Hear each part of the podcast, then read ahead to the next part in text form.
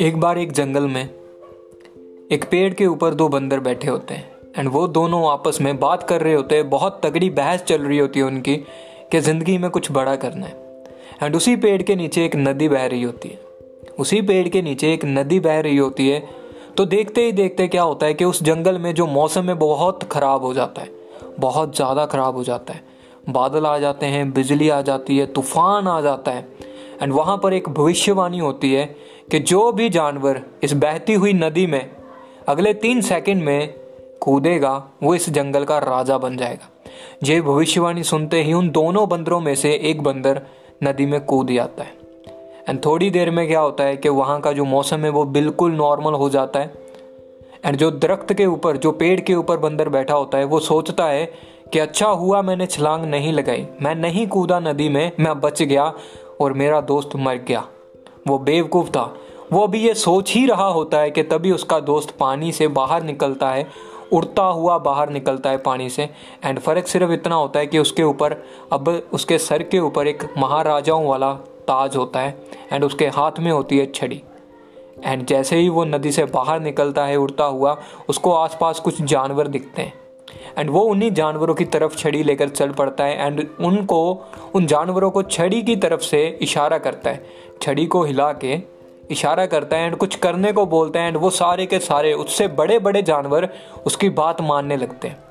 तो वो जब ये सब कर रहा होता है तो उसको याद आता है कि उसके साथ उसका दोस्त भी पेड़ पर था, वो कहाँ रह गया? तो वो फिर उसकी जो नज़र है, वो उसी पेड़ के ऊपर जाती है एंड उसका दोस्त अभी भी वहीं पर बैठा होता है। तो वो क्या करता है? वो अपनी छड़ी का यूज़ करता है। छड़ी से उसको इशारा करता है एंड उसके दोस्त को वो उड़ते हुए अपने पास बुला लेता है। एंड जैसे ही उसका दोस्त उसके पास आता है, वो बंदर, राजा बंदर उससे पूछता है कि भाई, तू क्यों नहीं कूदा नदी में? जब भविष्यवाणी हुई थी तो तू क्यों नहीं कूदा? तो वो उसका जो दोस्त होता है, वो बोलता है, राजा बंदर से बोलता है कि यार, मैं सोचने लग गया था कि अगर नहीं हुआ तो।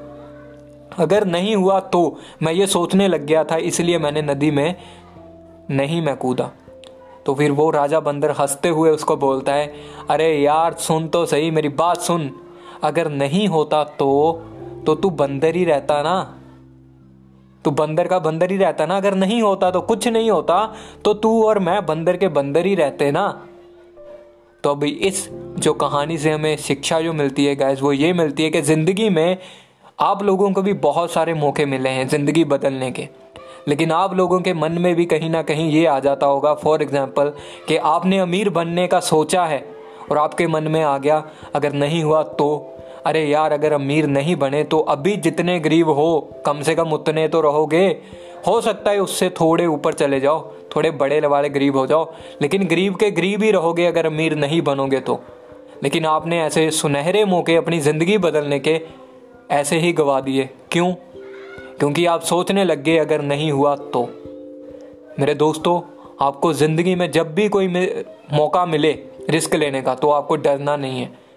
आपको आँखें बंद करके उस रिस्क को लेना है। तभी आपकी ज़िंदगी में कुछ बदलाव आएगा। अगर बदलाव नहीं आता तो जैसी आपकी और मेरी ज़िंदगी चल रही है, वैसी तो चलती ही रहेगी ना। सो ये बात आप लोगों को समझनी बहुत ज़रूरी है। आप लोगों की जो ज़िंदगी है, उसमें बदलाव तभी आएगा जब आप इस बात को समझोगे। अगर आपको ये मेरा पॉडकास्ट बहुत अच्छा लगा तो अपने दोस्तों के साथ शेयर कीजिए okay so best of luck guys